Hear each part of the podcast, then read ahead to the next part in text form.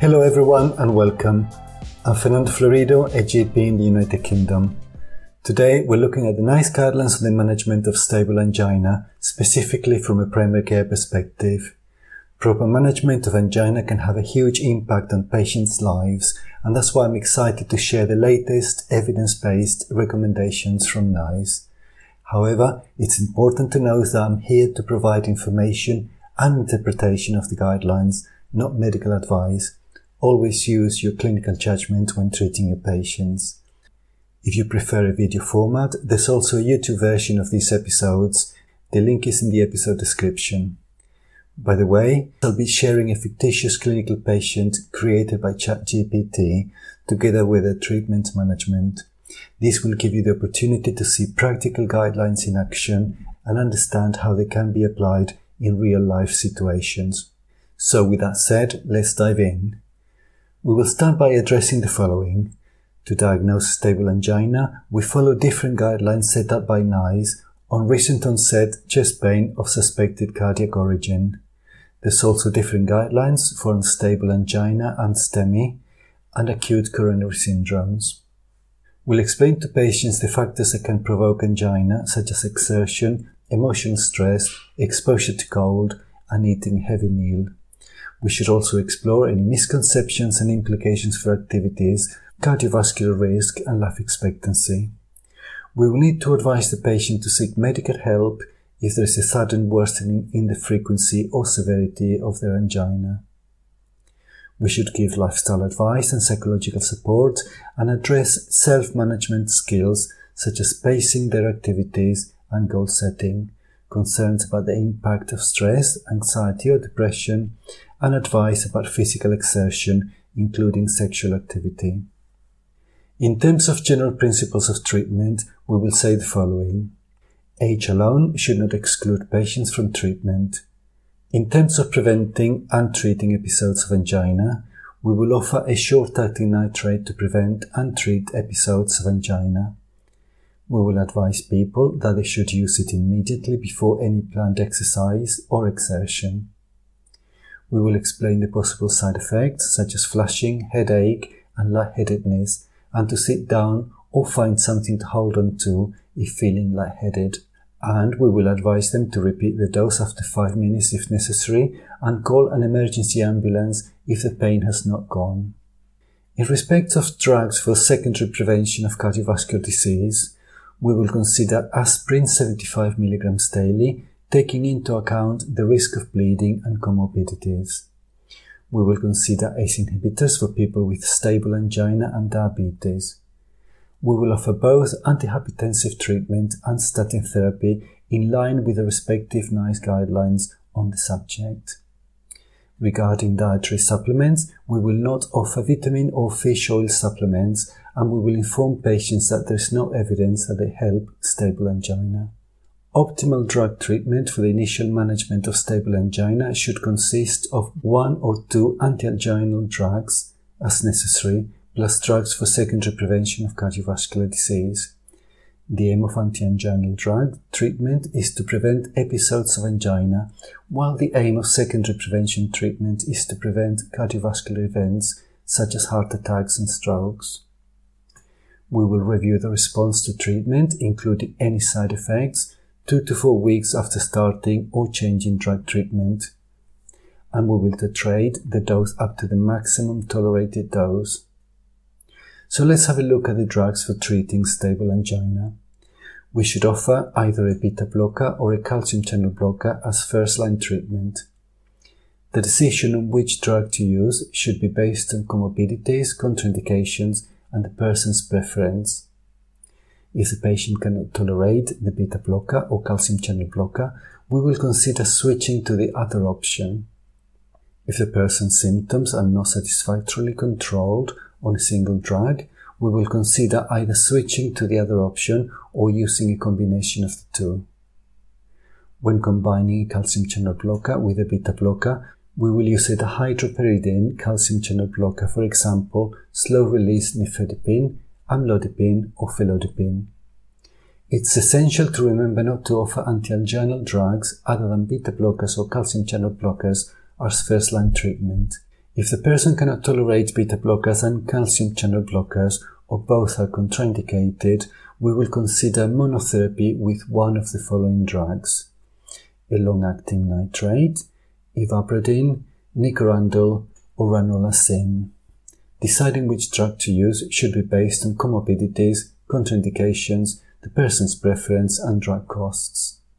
Adding a third antianginal drug for those whose angina is controlled with two antianginal drugs is not recommended.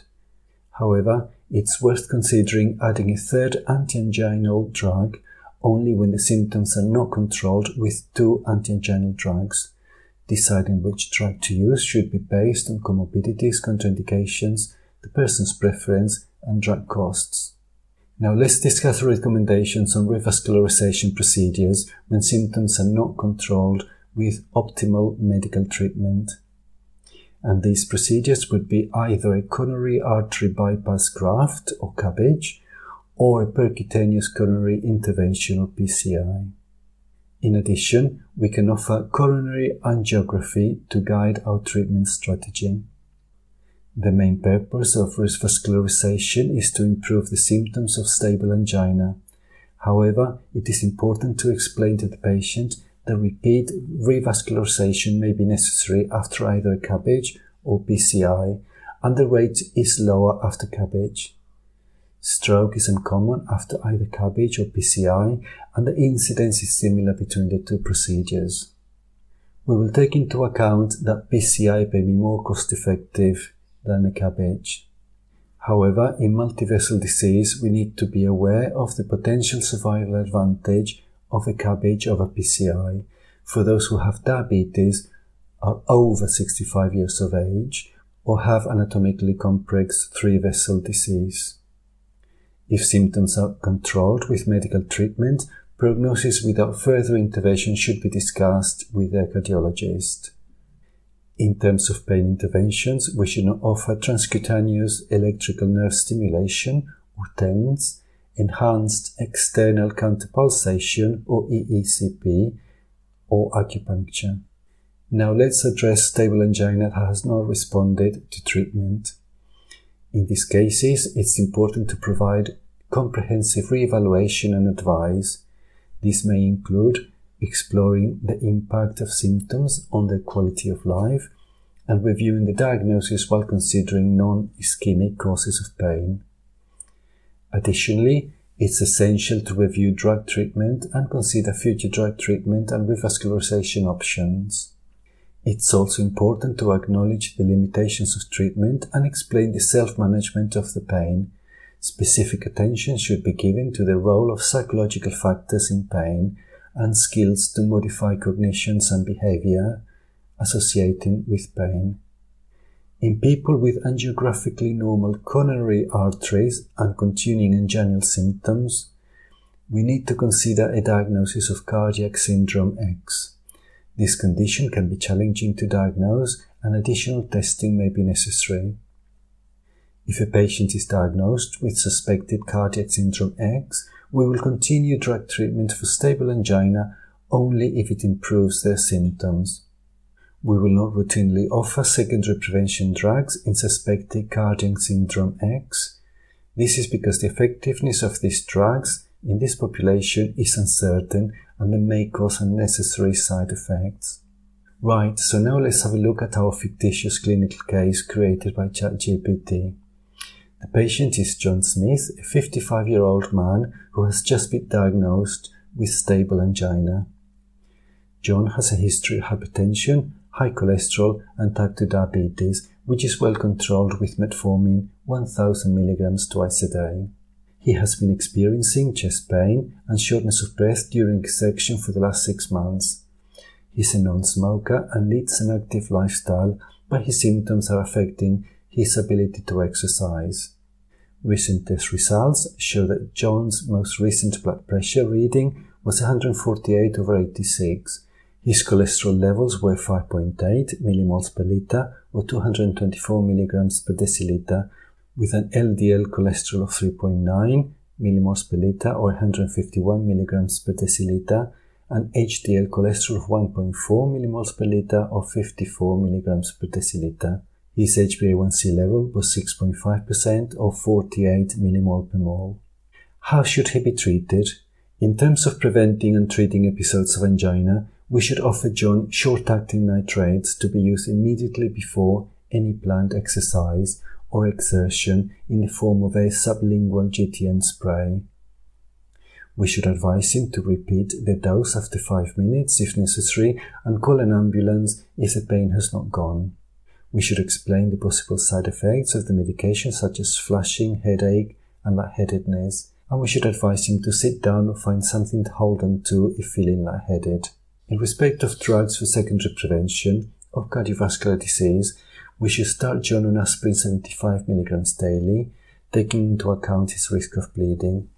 We should also consider ACE inhibitors for him as he has stable angina and diabetes, and he could be started on a small dose of lisinopril 2.5 mg daily. In terms of statin therapy, he should be started on atorvastatin 80 mg daily for secondary prevention in line with NICE guidance. He should be advised that there is no evidence to support the use of dietary supplements such as vitamin or fish oil supplements, and therefore we should not prescribe them. For treating John's stable angina, both a beta blocker and a calcium channel blocker should be considered as first line treatment. Because of the patient's concern on erectile dysfunction, we could decide to use a small dose of a calcium channel blocker, for example, felodipine 2.5 mg daily. We will titrate this against his symptoms up to the maximum tolerated dose. John's case should be reviewed two to four weeks after starting his new medication to assess his response to treatment, including any side effects. We should also monitor his blood pressure, cholesterol, and HbA1c levels to ensure that they remain within the recommended targets. In conclusion, the management of stable angina requires a comprehensive approach that addresses both the underlying cardiovascular disease and the patient's individual risk factors. By following the general principles of treatment and tailoring the treatment plan to the patient's specific needs, we can help to reduce the risk of cardiovascular events and improve their quality of life. But please keep in mind that this is only a summary and my interpretation of the guideline. We have come to the end of this episode. I hope that you have found it useful. Thank you for listening and goodbye.